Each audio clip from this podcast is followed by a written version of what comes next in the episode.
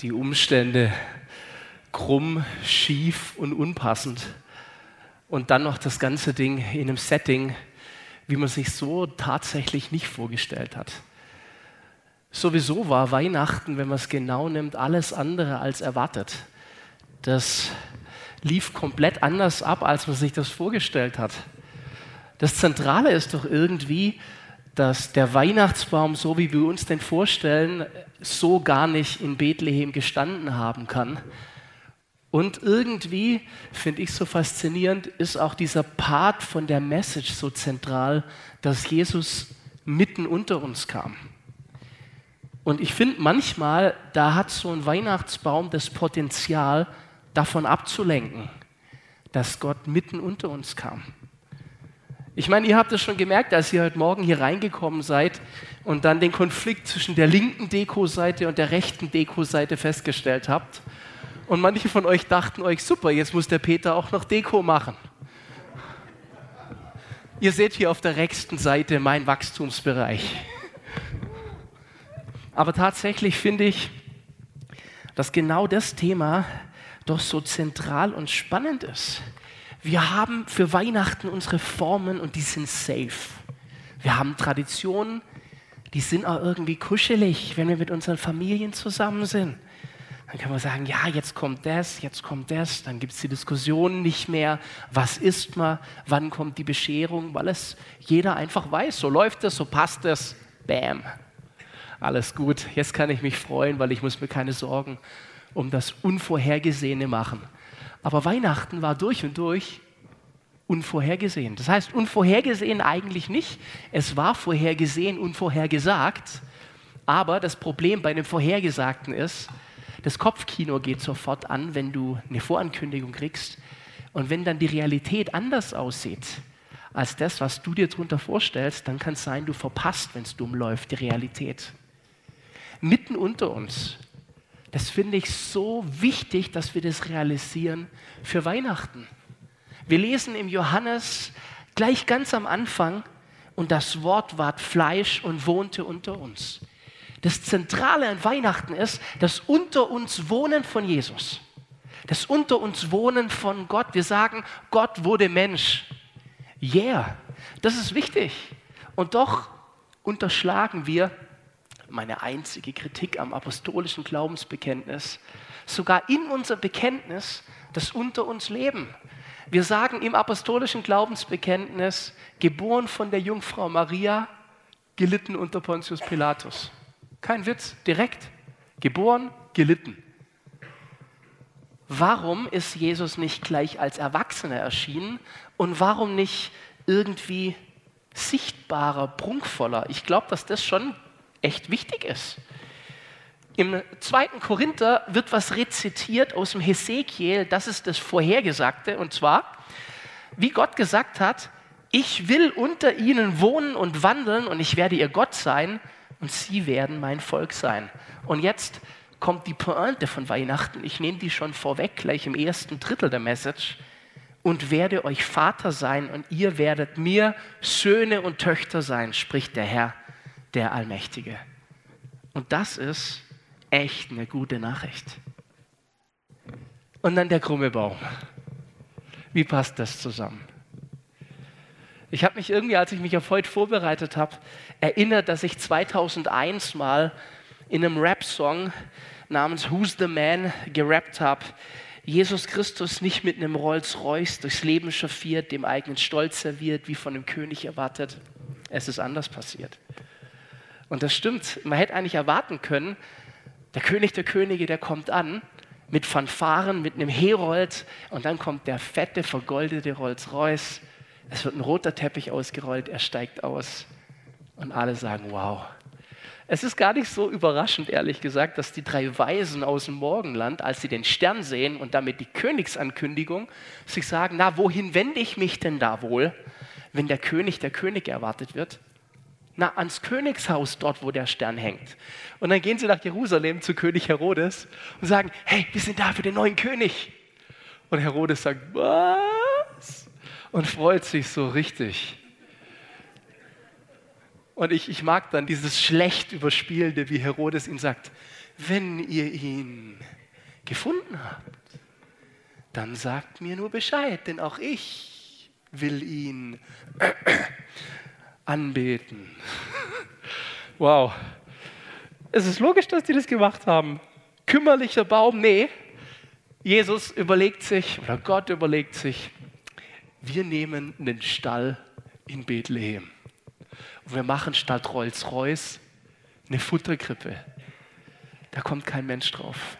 Es ist so krass, wie sich Jesus in Verzicht gelebt hat und seine Königswürde und die Königsprivilegien abgelegt hat, wie wir in der berühmten Stelle im Philipper 2 lesen. Er, der in göttlicher Gestalt war, hielt es nicht für einen Raub, Gott gleich zu sein, sondern entäußerte sich selbst und nahm Knechtgestalt an, war den Menschen gleich, ganz wichtig, ward uns Menschen gleich und der Erscheinung nach als Mensch erkannt. Mitten unter uns ein schäbiger Baum. Warum schäbiger Baum? Na, ich glaube, dieser Baum symbolisiert die schonungslose Gravitation. Das ist die Erdanziehungskraft des Alltags. Und der hat sich Jesus ganz gestellt und hat dafür auf seine Privilegien verzichtet. Und es ging schon in der Herberge los. Johannes 1, Vers 11. Er kam in sein Eigentum und die Seinen nahmen ihn nicht auf. Kein Platz. Kein Platz in der Herberge.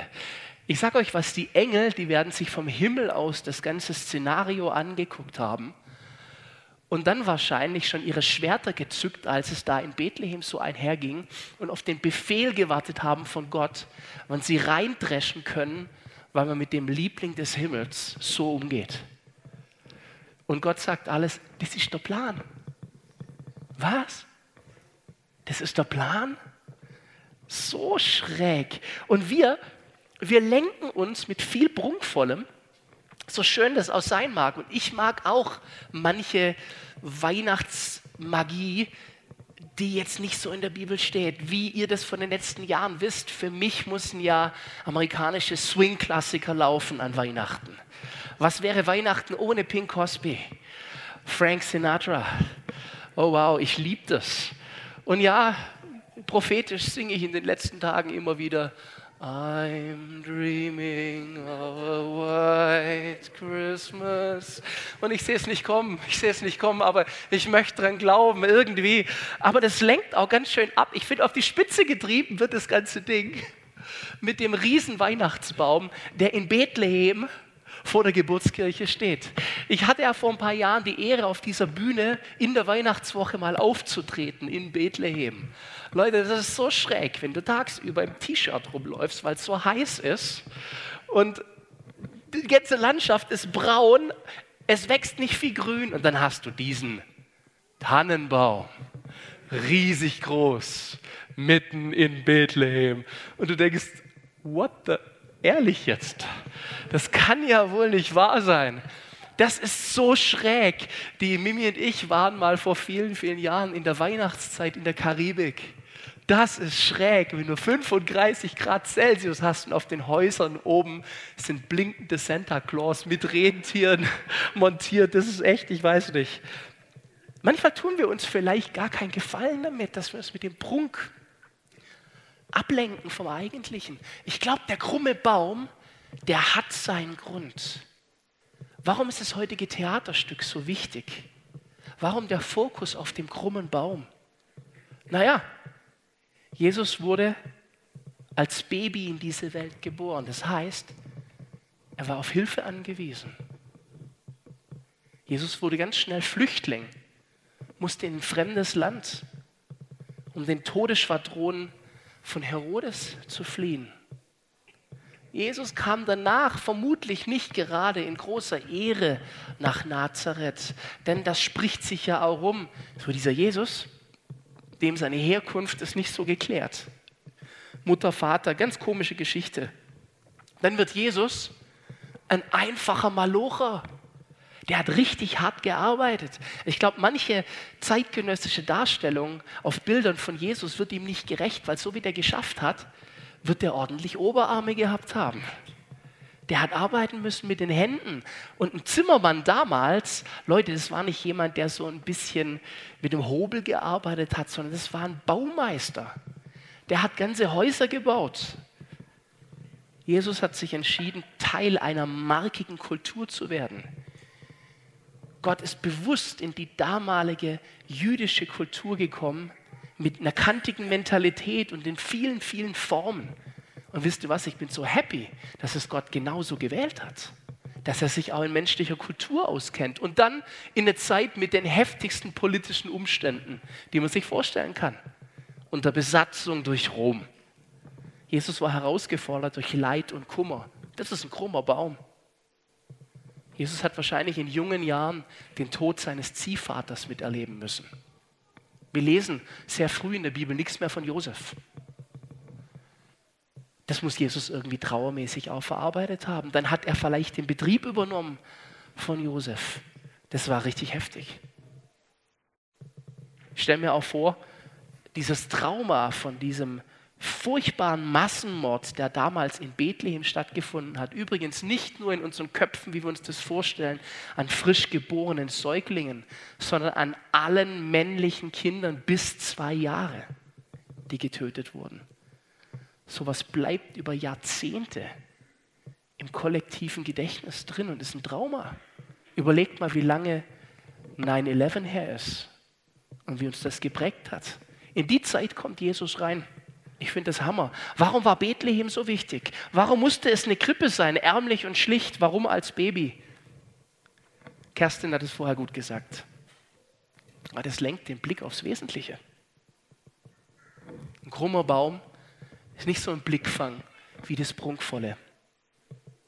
Ich glaube, Jesus hat das gemacht, weil es Gott um die Begegnung mit uns im Alltag geht und nicht nur um die Begegnung mit ihm in Gottesdiensten. Wir haben hier ein Riesenmissverständnis. Vielleicht nehmen wir uns als Christenheit mit unseren Gottesdiensten auch echt zu wichtig. Unsere Gottesdienste sind nicht der einzige Begegnungsort für Gott. Bitte nicht, Leute. Unsere Gottesdienste haben ganz andere Aufgaben. Gott will Begegnung mit uns im Alltag und deswegen wurde Jesus Mensch und Kind Leute, ganz wichtig, wir reden so viel von unserem König. Es ist nicht nur eine Audienz beim König, die Gott für uns vorgesehen hat. Weihnachten heißt, der König lebt mitten unter uns. So ist es im Hesekiel angekündigt worden. Das ist Weihnachten und das verändert dein 24-7, das verändert deine ganze Woche. Wenn der König da ist und wenn er nicht mehr nur an einem Ort wohnt, weil Gott sich nicht mehr auf die Bundeslade festgelegt hat oder auf einen Tempel, sondern weil dein Wohnzimmer, dein Auto, dein Arbeitsplatz der Tempel sein kann, weil der Geist Gottes in dir lebt, dann ist das eine Weihnachtsbotschaft, dann ist das ein Geschenk Gottes mitten unter uns. Das ist der Hammer. Und Gott will dieses Zusammenleben mit dir. Nicht nur 52 Mal im Jahr sonntags. Oder kulturell bedingt einmal im Jahr zu Weihnachten. Ein echter Klassiker. Ich gehe einmal im Jahr im Gottesdienst. Weihnachten, es gehört irgendwie dazu. Echt? Warum? Na, wegen. Ah, ah, wegen. Es geht um den krummen Baum. Gott hat sich da was bei gedacht. Deswegen musste es der kärgliche Baum sein. Versteht mich nicht falsch, ähm, ein festlich hergerichteter Weihnachtsbaum, wenn der uns an Jesus erinnert, ist gut. Am Dienstag werden wir unseren auch schmücken und der wird nicht so aussehen, weil meine Familie weiß, dass sie mich nicht dran lässt. Und das ist gut so. Nur wenn es uns auf eine falsche Spur lenkt, dann ist es schade. Wir haben vorher Johannes 1, Vers 11 gehört, er kam in sein Eigentum und die Seinen nahmen ihn nicht auf. Als ich das mit der Herberge zitiert habe, wisst ihr, wie dieser Vers weitergeht? Der ist nämlich ein echter Hammer. Wie viele ihn aber aufnahmen, denen gab er Macht, Gottes Kinder zu werden, denen, die an seinen Namen glauben. Bam! Leute, das ist mega. Das ist Bam. Janik, ich muss die heutige Predigt Bam nennen, weil Weihnachten Bam ist. Ich glaube, wir kriegen demnächst Stress bei unserem Podcast, wenn die alle nur Bam heißen. Nee, ganz ehrlich, wenn uns das kein Aber Hallo, kein Amen, keine Begeisterung hervorruft, was dann? Wenn du ihn aufnimmst, dann bevollmächtigt er dich, legitimiert dich zu sagen, ich bin Kind Gottes. Und das ist eine gute Nachricht. Und das ist die Botschaft von Weihnachten. Die Frage ist, erkennst du Gott in der Gestalt von Jesus in deinem Alltag an? Machst du dir bewusst, dass Gott in Jesus, in dir, wenn sein Geist auf dir ausgegossen ist, in deinem Alltag dabei ist? Das heißt, die Frage ist, lässt du ihn an deine Seite rücken in deinem Daily Struggle? Weil er eben das Krumme kennt. Das heißt, das, das ist so dieses Missverständnis, weil wir vielleicht auch manchmal in unseren Gottesdiensten zu Juhu, Tralala sind, dass das, das Leid, das Schwere, das Harte, das Kranke, das, das rücken wir so raus, aber Jesus hat es an Weihnachten in den Fokus gerückt. Und er hat es an Golgatha nochmal in den Fokus gerückt. Das finde ich so spannend wir, wir, leben hier in einem Spannungsfeld in dem Leben mit Jesus. Dass wir haben, ja, irgendwie von Herrlichkeit zu Herrlichkeit, aber wir versuchen das manchmal als Christen so, so krumm und schief zu kaschieren, dass das Echte des Lebens keinen Platz mehr in unseren Gemeinden hat. Und das ist echt schade und problematisch, weil Gott da viel entspannter mit umgeht. Der kommt in das Seine und nimmt es, wie es ist, mit krumm und schief. Die Frage ist, nimmst du ihn auf? Denn das ist der zentrale Punkt. Es heißt, wenn du ihn aufnimmst, gibt er dir die Vollmacht, sein Kind zu sein. Hier brauchst du eine Entscheidung für. Das passiert nicht einfach. Auch nicht im Kollektiv, auch nicht in einem guten Gefühl im Gottesdienst und erst klar nicht, weil du in der deutschen Kultur aufwächst. Die Frage ist, hast du dich entschieden, diesen Jesus so lebensecht reinzulassen? Unabhängig von deinem Baumzustand. Mal wieder ein Zitat von C.S. Lewis. Der Sohn Gottes wurde Mensch und befähigte damit Menschen, Söhne Gottes zu werden. Das ist so gut. Gott wurde Mensch und zwar vom Baby bis zum Erwachsenenalter. Er hat diese Phasen alle durchgemacht. Jesus kannte bestimmt das Mobbing, weil er mit ominöser Vaterquelle aufgewachsen ist. Das lief da in der Kultur nicht gut für jemand, der so eine Herkunft hat. Maria musste sehr wahrscheinlich die Ehrung der drei Weisen kurz unterbrechen, weil sie erst Windeln wechseln musste. Und ja, die haben auch gestunken und dann stillen musste. Das ist nicht so verklärt, wie wir das uns vorstellen. Jesus ist total alltagsnah. Durch sein Menschsein hat Jesus auch den Schmerz kennengelernt. Durch sein Menschsein hat Jesus Verlust kennengelernt. Unterdrückung kannte er vom ganzen System her. Jesus kennt die Versuchung der Sünde. Ich bin so froh, dass er das kennt dass Gott es selber erlebt hat, wie sich das als Mensch anfühlt, weil Jesus eben lebte als wahrer Mensch und wahrer Gott. Weil er beides ist. Und das ist die Botschaft von Weihnachten. Und deswegen brauchst du den krummen Baum. Und wenn du den im Herzen trägst, dann darfst du ihn auch schmücken. Aber manchmal brauchen wir das, darauf hingewiesen zu sein, dass Jesus uns kennt und versteht im Daily Struggle, im Alltag. Und wisst ihr was? Gerade deswegen kann ich siegreich sein. Gerade deswegen kann ich getrost sein, denn Jesus hat die Welt überwunden. Aber er kennt sie. Und kurz davor, vor dem, was ich gerade rezitiert habe, da heißt es, so sehr hat Gott diese Welt geliebt. Und ich glaube, die hat er nochmal besonders ins Herz gefasst, als er hier als Mensch lebte wenn Jesus das erlebt hat, dann kann er für uns ganz anders beim Vater eintreten. Und das ist diese wunderbare Stelle aus dem Hebräer 4, Vers 15 und 16, die mir in dem Lied Mutig komme ich vor den Thron besingen. Denn wir haben nicht einen hohen Priester. Jesus ist der hier beschriebene hohe Priester, der den Dienst vor Gott macht für uns, der nicht könnte mitleiden mit unserer Schwachheit, sondern der versucht worden ist in allem, in allem, wie wir, doch ohne Sünde. Er hat es hingekriegt, der Versuchung zu widerstehen. Darum lasst uns freimütig hinzutreten zu dem Thron der Gnade, auf das wir Barmherzigkeit empfangen und Gnade finden und so Hilfe erfahren zur rechten Zeit. Das ist Weihnachten. Weihnachten ist, jetzt trete ich hinzu. Das ist Bethlehem. Bethlehem heißt krumm und schief, so wie mein Alltag manchmal. Das ist, Gott begegnet mir da, wo ich bin und wie ich bin. Die Entscheidung liegt bei uns, was machen wir? Fokussieren wir uns weiter auf einen falschen Prunk? Nochmal, das Schmücken ist nicht das Problem. Auch wir packen Geschenke ein.